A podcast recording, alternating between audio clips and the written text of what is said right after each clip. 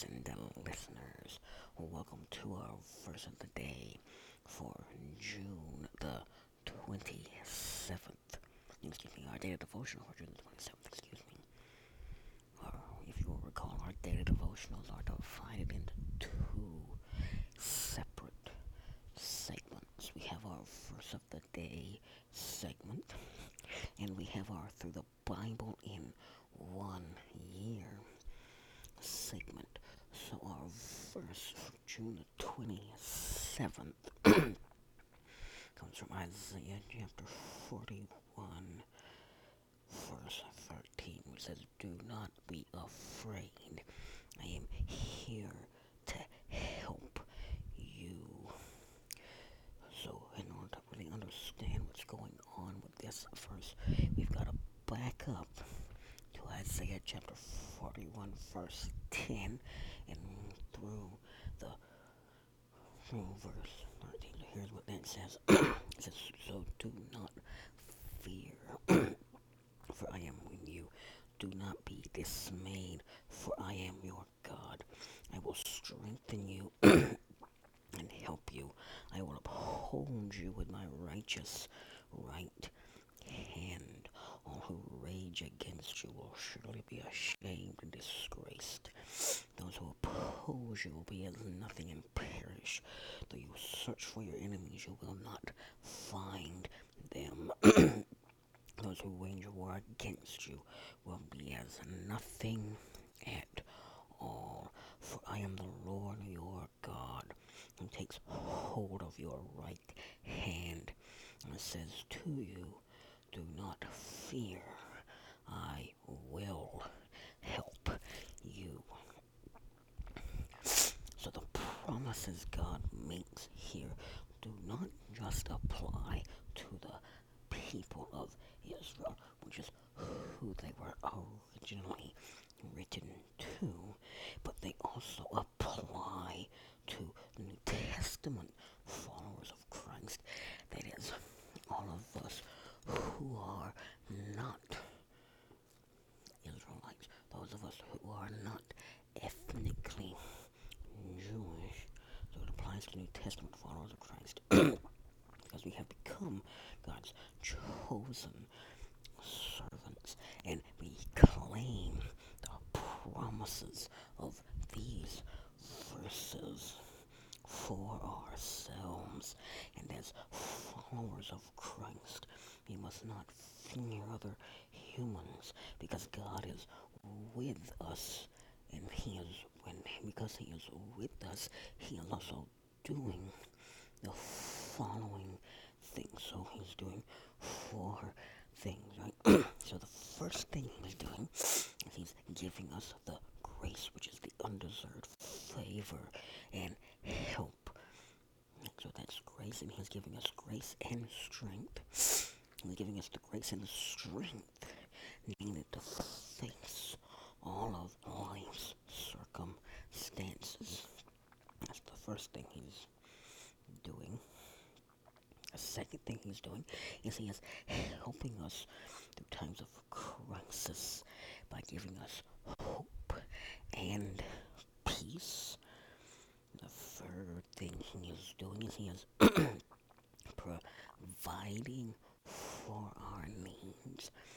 The fourth and final thing that He is doing is He is supporting us in our efforts to fulfill His purpose for our lives.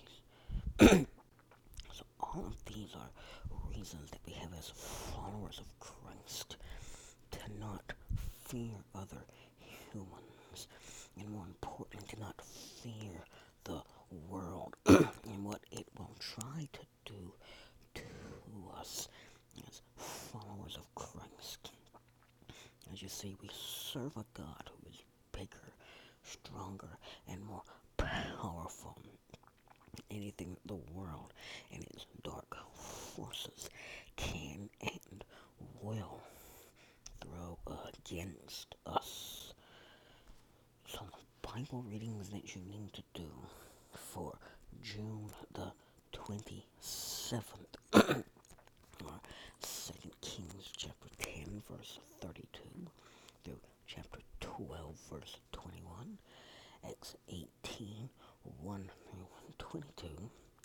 Psalm one forty-five, one through twenty-one, and Proverbs chapter eighteen, verse one. So that concludes our Verse of the Day segment for June the twenty-seventh.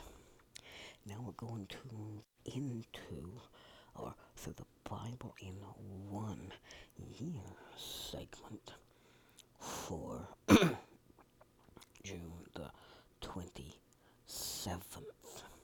So this particular segment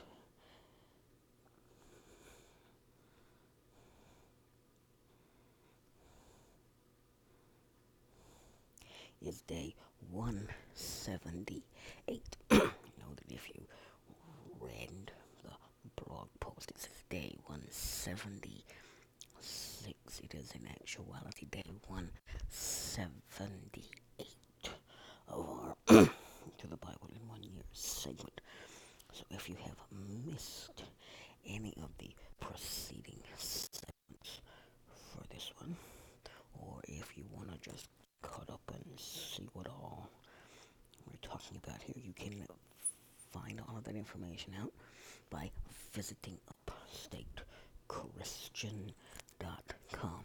Again, that's upstate christian dot com. So our focus for day one seventy-eight is going to be on John chapter nineteen, verses thirty-eight through forty. So today, so on, so on this day, so June the twenty-seventh, we come to the last part of the fourth scene of John's passion narrative of Jesus. So just to give a little recap of what we have seen so far in this passion narrative. So we have seen Jesus arrested and interrogated by the Jewish leadership. We then saw Jesus tried before the Roman authorities and sentenced to death by the Roman authorities. So we then saw Jesus crucified. We saw Jesus' death. And now we come to Jesus' burial. Right? So really understand. So So we're going to read these four short little verses. Then we're going to talk a little bit about what we see here. Right? So here's what the, these short four verses say. It says, later Joseph of Arimathea asked Pilate for the body of Jesus. Now, Joseph was a disciple of Jesus, but secretly because he feared the Jewish leaders. With Pilate's permission, he came and took the body away. He was accompanied by Nicodemus, excuse me, the man who earlier had visited Jesus at night. Nicodemus brought a mixture of myrrh and aloes, about seventy-five. Taking Jesus' body, the two of them wrapped it with the spices and strips of linen. This was in accordance with the Jewish burial customs. At the place where Jesus was crucified, there was a garden, and in the garden a tomb in which no one had ever been laid. Because it was the Jewish day of preparation, and since the tomb was nearby, they laid Jesus there. So Joseph, Joseph of Arimathea requested permission to give Jesus' body an honorable burial, right? Which is something that the Roman authorities would not have done on their own, because you have to bear in mind crucifixion was a death reserved only for those who had usurped Roman authority. So they would not have given a, cru- a victim of crucifixion, somebody who had been sentenced to be crucified, an honorable burial. Because then for them to give person an honorable burial would be the equivalent of saying essentially their crime of treason was forgiven, which was something that the Roman government was never going to say. So we also see that Joseph was a follower of Jesus, but he was not openly a follower of Jesus because he feared the Jewish leadership, right? So we also see here that, surprisingly, Nicodemus joined Joseph. And you see, John has to then remind us that Nicodemus first approached Jesus under the cover of darkness. But you see, now Nicodemus is associating himself with Jesus in broad daylight before Jesus' enemies, before the very people that had convicted him of committing treason, quote-unquote, in the eyes of the Roman world, in the eyes of the Roman authorities. So Nicodemus is finally getting it. He is putting his life at stake by openly associating himself with Jesus in broad daylight. So we also should understand that both men were members of the Sanhedrin. So these men had probably, were not told, voted, when the Sanhedrin voted, to not convict Jesus of the crime of blasphemy. They had probably meant to not take him before Pilate, knowing that Pilate would have no choice but to sentence this innocent man, excuse me, to death. So we see that Nicodemus here provides an enormous amount of Aramaic spices for burial. So what's so significant about this? Why would they need spices? Didn't they embalm the bodies? Well, that's a very good question if you are asking that question. Didn't the Jewish people embalm their bodies? Wouldn't it make sense to embalm the bodies? So we need to understand that the Jewish people did not embalm bodies like the Egyptians embalmed bodies. But what they would do is they would pack these bodies with Aramaic spices and lay them out in a tomb to lessen the smell of decomposition. And once the body had finished basically decomposing and had become nothing but bones, they would take the bones and put it into an ossuary, which would be a bone box, right, kind of like a coffin, and they would leave that box in the family tomb, in the tomb, so they could make room for the next dead person.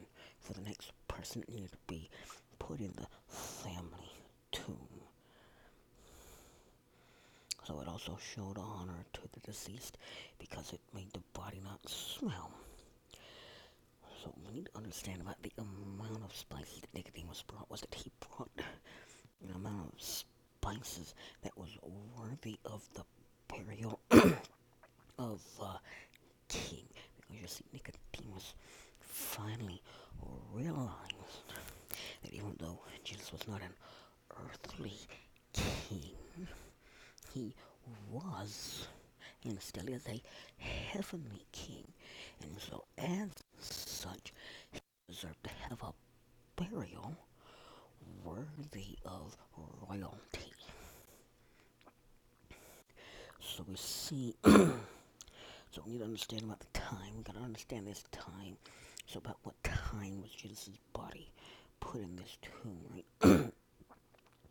So Jesus' body would probably have been put in this tomb a little before six p.m., which would have been a little before the sun started to set, which would have marked the end of the day of preparation, which would have been Friday, and would have marked the beginning of the Sabbath day, which would have been Saturday, a day in which the Jewish people were not supposed to do any work. So now let's talk a little bit about this tomb, right? So we know that this tomb was in a garden, and that it was in a garden that was not far from the crucifixion site. So in order to understand this, right, so this crucifixion site was outside the old, the ancient city walls of Jerusalem. So that means that the tomb needed to be located outside the city walls of Jerusalem also, because most tombs would have been located outside of the city.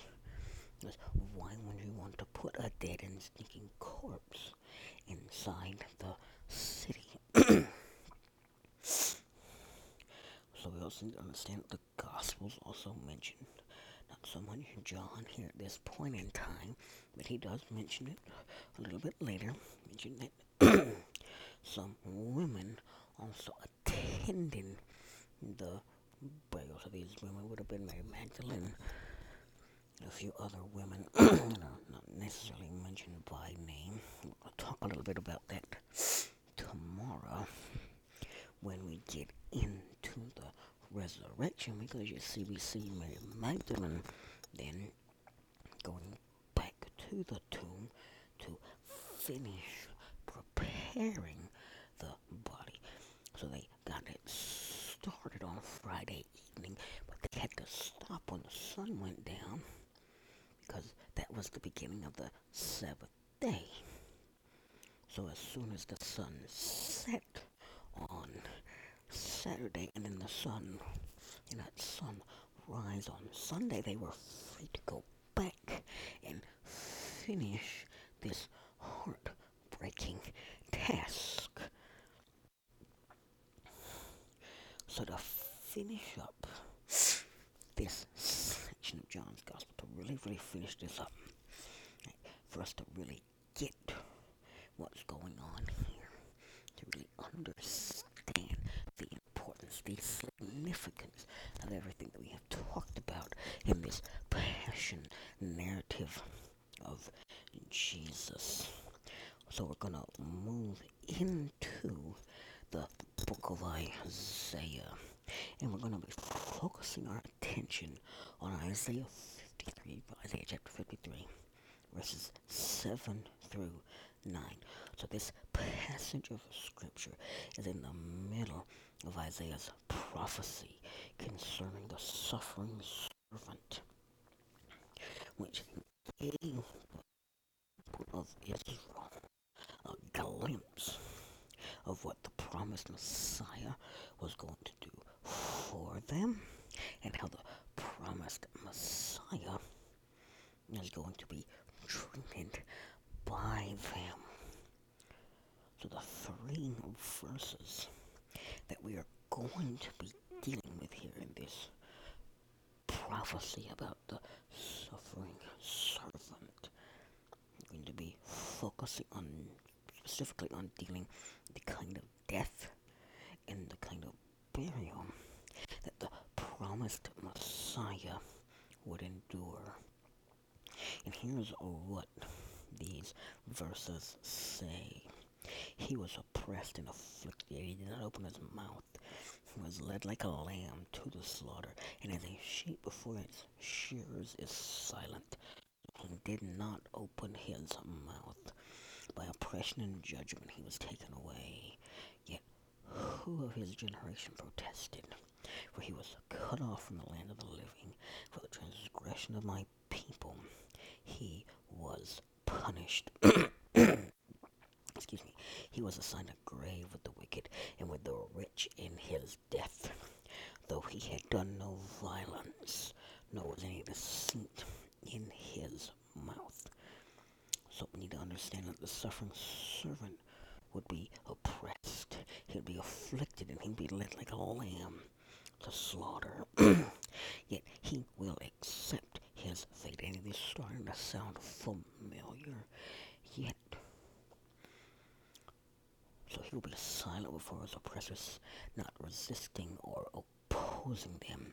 He will in fact take the cup of God's judgment in order to drink it on behalf of sinners. So we see, so what we need to understand here is that the Israelites did not have an exact precedent for an individual bearing the sins of others, but the precedent was for animals who were offered through the sacrificial system that functioned at the tabernacle that was built in the days, days of Moses, and the temple that was built in the days of Solomon. So in Isaiah fifty-three, right, the Lamb is the suffering servant himself. So because of the sins of humanity, the suffering servant will be, excuse me, be led away to die. He will commit no violence, and no deceit will be in his mouth. Yet he will face the kind of treatment the wicked deserve. So what do we mean by that? He will face the kind of treatment that the wicked deserve. So did Jesus deserve to be nailed to a cross? Did he deserve to be convicted of the crime of plotting to overthrow the Roman government? No, he did not. So he bore that in our place, because you see, we are guilty of having committed treason against God. That's why Jesus had to die this specific type of death, to nullify, to bear in our place the punishment for our treason against God, for our rebellion against God. So at his death, the suffering servant will share a grave with the rich. And as we have already seen, Joseph of Arimathea, who was a man of wealth, who was rich, extremely rich, in the eyes of the world, asked Pilate for Jesus' body, and he buried it in an unused family tomb, thus securing the honor that was always Jesus's from the very beginning, and thus fulfilling what Isaiah had prophesied earlier. So everything that happened at the very end of John's Gospel was all predicted in Isaiah fifty-three. If you go through and read it, you will see nothing else matches up with it. Jesus is the only one who has ever fulfilled any of what Isaiah fifty-three says has to happen to the suffering servant. And so we will pick up from here tomorrow as we discuss the resurrection. And in order for you to be prepared to discuss that, you need to read Second Kings chapters thirteen and fourteen, Acts chapter eighteen verse twenty-three through chapter nineteen verse twelve, Psalm one forty-six one through ten, and Proverbs eighteen two through three. Hello and welcome, my faithful and loyal readers and listeners. Welcome to our daily devotional for June the twenty-eighth. So as you will recall, our daily devotional is divided into two distinct segments. We have our verse of the day segment, and we have our Through the Bible in One Year segment. So our verse for June the twenty-eighth takes us back to the very beginning of John's Gospel. It takes us back to John chapter one, verse twelve, which says, "Yet to all who did receive him, to those who believed in his name, he gave the right to become children of God." So what this verse reveals is how saving faith, which is that faith which allows us to receive forgiveness from God and to enter into a personal relationship with him, is both an immediate act and an ongoing process. And so there are two big things that we got to understand about this ongoing process.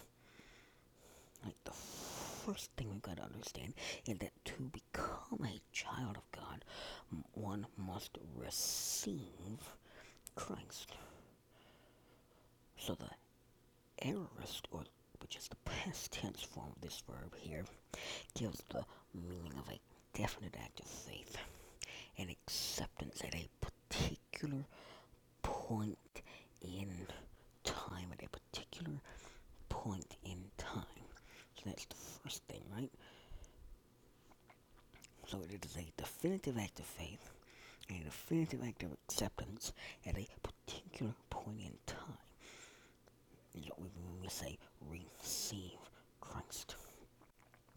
So the second important thing we've got to see here is that following the act of faith, there must be a continually, a continual, a continual act of believing. So the word believe is a form of the Greek verb describing an ongoing action and suggests the need for perseverance in faith. So this means putting faith into practice by continuing to trust and rely on God. So in order for you to be saved in the end, your faith must continue after the initial act of accepting Christ. So you gotta keep believing. You can't just believe once and then quit believing. You have to keep believing. So now, now let's finish this up, right? Because many of you are going to say, aha, aha, we got to earn it. No, no, no, no. Don't misunderstand what we're trying to say here, right? So a place in God's kingdom is not something you can earn. It's something that we receive only as we surrender our lives to God, and it's only when we do that that God gives us the right of being his children. Therefore, membership in God's family is by grace alone. That's why Paul wrote, "For by grace you have been saved through faith, and that not of yourselves. It is a gift of God, not of works, lest any man should boast." Right? It's Ephesians two, eight, and nine, by the way. So spiritual salvation is a gift from God, not something we earn from our efforts. But yet, but yet, the message of Christ must be believed, and the gift must be received in order for a person to become an adopted child of God. So what does it mean then to believe in his name? So when we say to believe in his name, we are saying to stand firmly, excuse me, on the work and the character of Christ, recognizing all that Christ is and all that he has done and all he is capable of doing.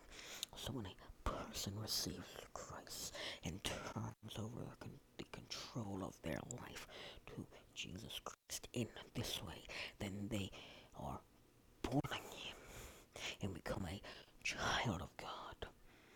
And so only those people who make the decision to believe and to receive, not to just believe, right? Because it doesn't really matter if you just believe that he is the Son of God. If you just believe that he is who he says he is. Because even the demons, even the devil himself believes that, but he has not received the gift that God makes freely available to all of us. So it's only those of us who make the decision to believe and to receive that become children of God. And so the Bible reading that you must do for June the twenty-eighth are Second Kings chapters thirteen through fourteen, Acts chapter eighteen verse twenty-three through nineteen verse twelve, Psalm one forty-six, one through ten, and Proverbs eighteen, two through three. So that concludes our verse of the day, June the twenty-eighth. Now we're going to move into our Through the Bible in One Year segment for June the twenty-eighth. Which is our one hundred seventy-ninth segment of this. So this is day one seventy-nine segment for this particular segment. So with that being said, so ignore what it says. It's not day one seventy-seven. It's day one seventy-nine.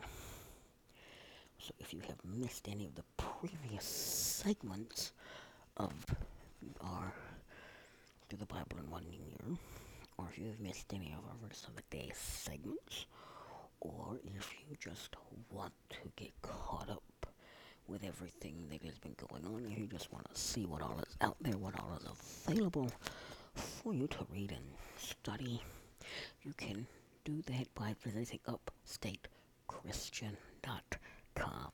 Again, that's upstate christian dot com.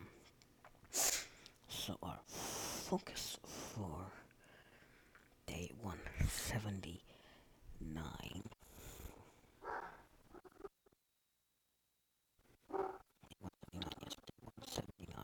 is on John chapter twenty, verses one through eighteen.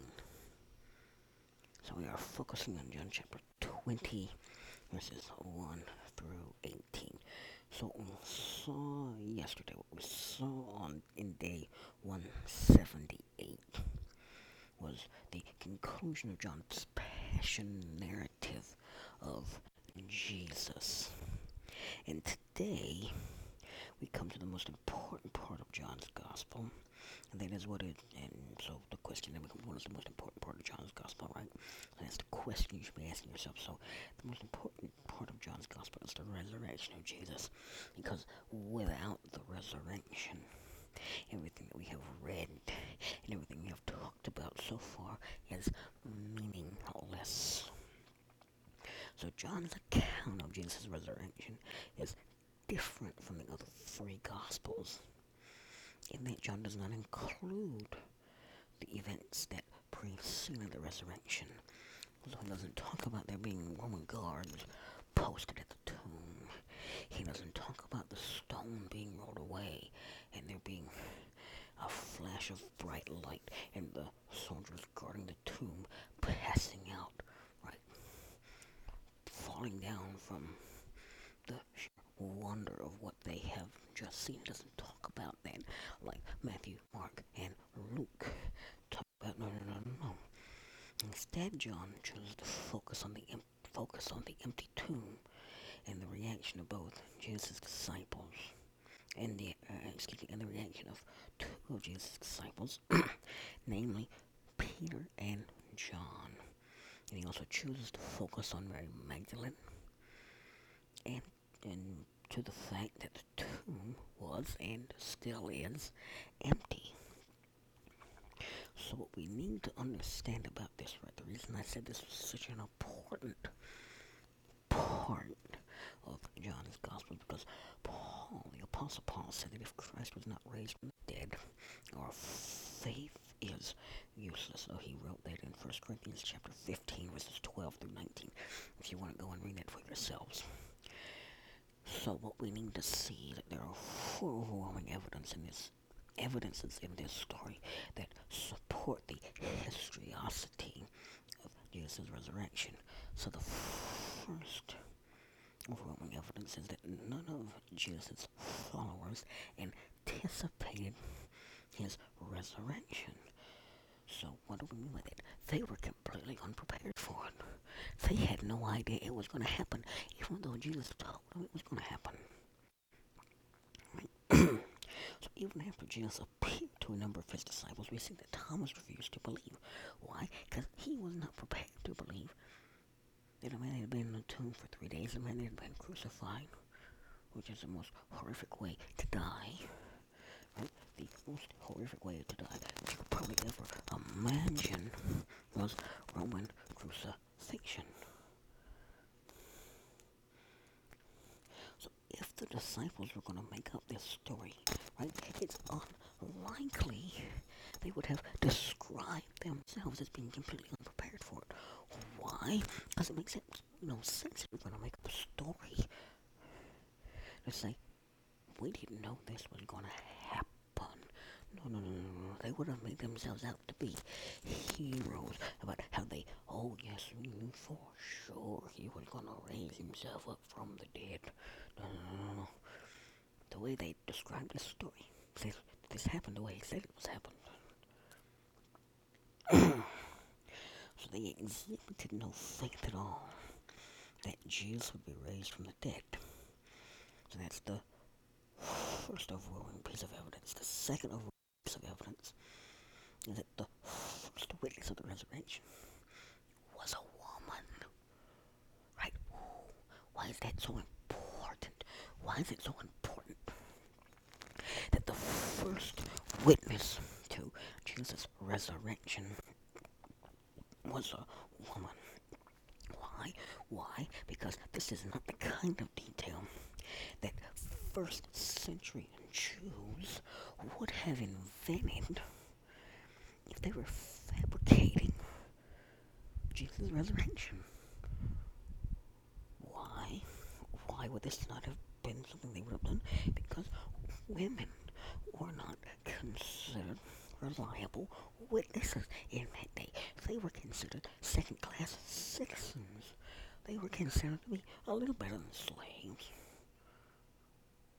On, on the whole, but slaves would have been considered to be a more reliable witness than a woman was. So now you can kind of see where we're going with this, right? So more likely, more likely, if they made this story up, they would have recounted Jesus' appearance to one of the twelve. But he didn't first appear to one of the twelve. He first appeared to a woman, a woman by the name of Mary Magdalene. So we know for a fact, based upon that, this story has to be true.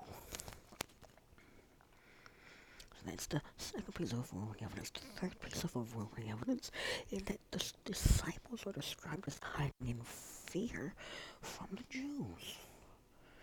So we have to wonder why they would describe themselves in this way if they were making up the resurrection story. Because you don't describe yourself as hiding in fear if you make up a story. If you make up a story about yourself, if you make up a story about something as important as this, you describe yourself as being a hero. They didn't describe themselves as being a hero. They described themselves as hiding. But they didn't want nothing to do with this because they didn't want to die the same death Jesus died. So we would expect that they would have described themselves as anticipating the resurrection. And it seems a radical transformation in their courage and their confidence as depicted in the book of Acts. It reflects that something significant happened in them. And that something significant is what we're told happened in all four Gospels. So they went from cowardice to tremendous courage. And the only explanation for this is the bodily resurrection of Jesus Christ from the dead. There's nothing else that could explain this.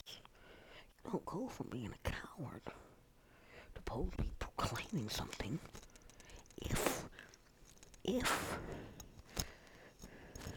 what you're saying is made up. That doesn't happen. They're actions in the book of Acts and later on as depicted throughout the traditions and history of the church shows that they couldn't have been making this up, because nobody that makes up a story like this is going to willingly die a martyr's death for something they have made up. So the fourth and final piece of overwhelming evidence is the discovery of the empty tomb and the appearance of the angels, which are described succinctly and without great elaboration, which is unlike the apocryphal accounts of Jesus' resurrection. For you see, John's Gospel presents, and just as the other three Gospels present, a historically reliable account of Jesus' resurrection. You see, John's Gospel is also the only Gospel that describes the resurrection appearances in both Jerusalem and in Galilee. So now, so now let's talk about the four major events that we see described here in chapter twenty before we actually get in. So this is all an introduction. Right? We haven't even read verse, uh, John chapter twenty, verses one through eighteen. Right? This is all introductory stuff. This is all stuff you got to understand about John chapter twenty before we can ever get into John chapter twenty. So there are four major events that are described in John chapter twenty. So the first major event is Mary Magdalene discovering the empty tomb. And Peter and the other disciple, who by the way is John, confirming her finding. So that's the first major event. The second major event is Mary encountering the risen Jesus. The third major event is Jesus appearing to the disciples when Thomas was, ab- was absent, excuse me. And the fourth and final major event is Jesus appearing a week later to the disciples with Thomas present. So we're going to be focusing on the first two events today, which would be Mary Magdalene discovering the empty tomb and Peter and John confirming her findings. So that's the first event. And the second event we're going to be focusing on is Mary encountering the risen Jesus. So now let's actually get in to John chapter twenty. So we're going to start in verse one and go to verse two for right now. So here's what that says. It says, early on the first day of the week, while it was still dark, Mary Magdalene went to the tomb and saw that the stone had been removed from the entrance. So she came running to Simon Peter and the other disciple, the one Jesus loved, and said, they have taken the Lord out of the tomb, and we don't know where they have put him. So we see here that chapter twenty opens with Mary Magdalene going to the tomb early on Sunday morning. And that when she went to the tomb, she discovered the stone rolled away from the entrance of the tomb. Right? So, we need to understand about Mary Magdalene is that she is described in Luke's Gospel as a woman from whom seven demons had come out. That's Luke eight two. So, the other synoptic Gospels, which are Matthew and Mark, mention the presence of several women at the tomb.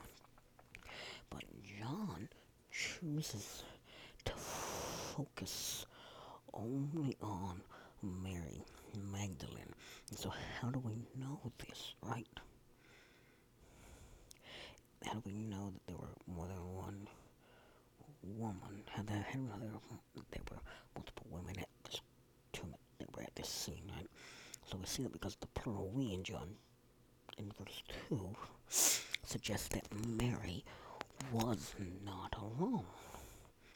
And you see, she reported this discovery to Simon Peter and the quote-unquote the one who Jesus loved. That's how John describes himself in his gospel. He doesn't mention himself by name. He always says, I'm the one Jesus loved. So now we're going to pick up in verse three and we're going to go through verse ten, which says, so Peter and the other disciples started for the tomb. Both were running, but the other disciple outran Peter and reached the tomb first. He bent over and looked in at the strips of linen lying there, but did not go in. Then Simon Peter came along behind him and went straight into the tomb. He saw the strips of linen lying there, as well as the, as well as the cloth that had been wrapped around Jesus' head. The cloth was still lying in its place, separate from the linen. Finally, the other disciple who had reached the tomb first also went inside. He saw and believed. They still not. Uh, they still did not understand from Scripture that Jesus had to rise from the dead. And the disciples went back to where they were staying. So what we see here is that the two disciples ran to the tomb. We see that John arrives first, but he does not enter.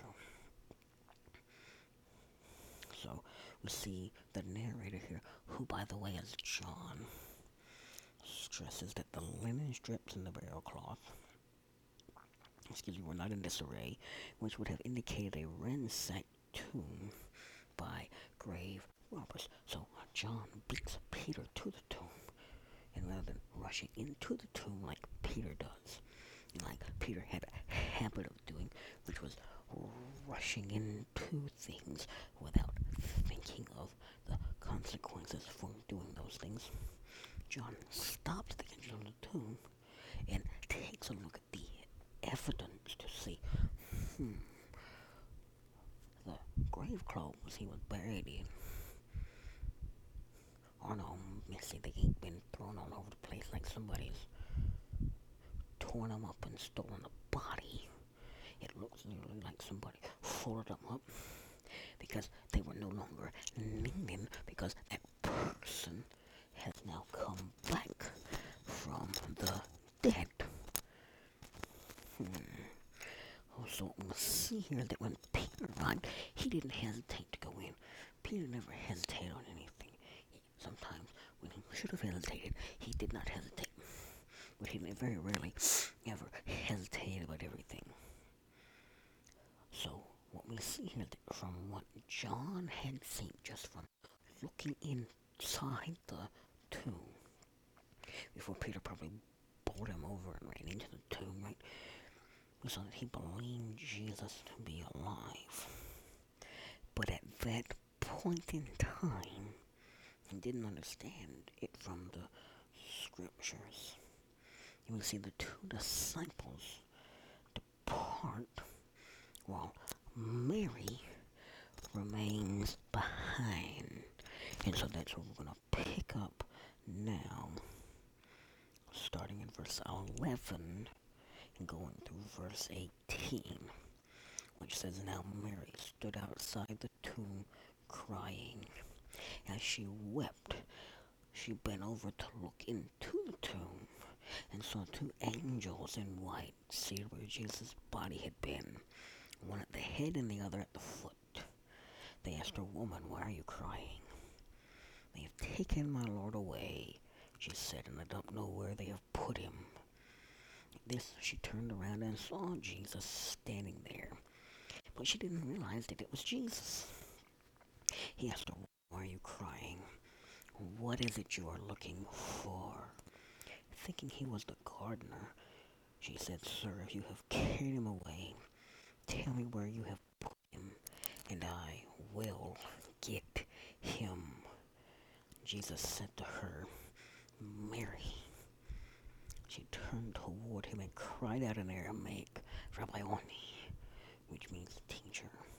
Jesus said to her, 'Don't hold on to me, for I have not yet ascended to the Father. Go instead to my brothers and tell them, I am ascending to my Father and your Father, to my God and your God.' Mary Magdalene went to the disciples with the news, 'I have seen the Lord.' And she told them that he said these things to her." So we see here that broken-hearted Mary remained behind until she found out what had happened to Jesus' body. Because you see, she wanted Jesus' body to receive an honorable burial. And so we see that while she is waiting, she sees two angels, and these two angels asked her this question, right? So this question that they asked her may have been a subtle rebuke, because they asked her, "Woman, why are you crying? Why are you so upset? Why are you so upset They've, this body is missing out of the tomb, that it looks like nobody is robbed or grabbed the tomb, nobody's stolen this body, don't look like that. It looks like somebody got up and walked straight out this tomb. Why are you crying about that?"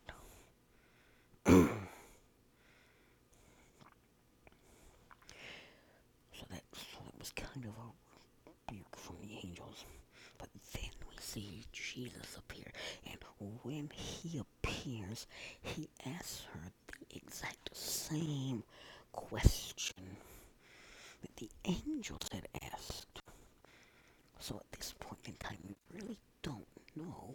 We can't really ascertain from the text whether or not Mary recognized Jesus.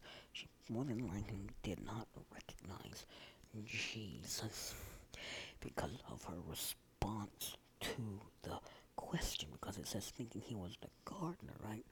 She said, "Sir, if you have carried him away, tell me where you have put him, and I will get him."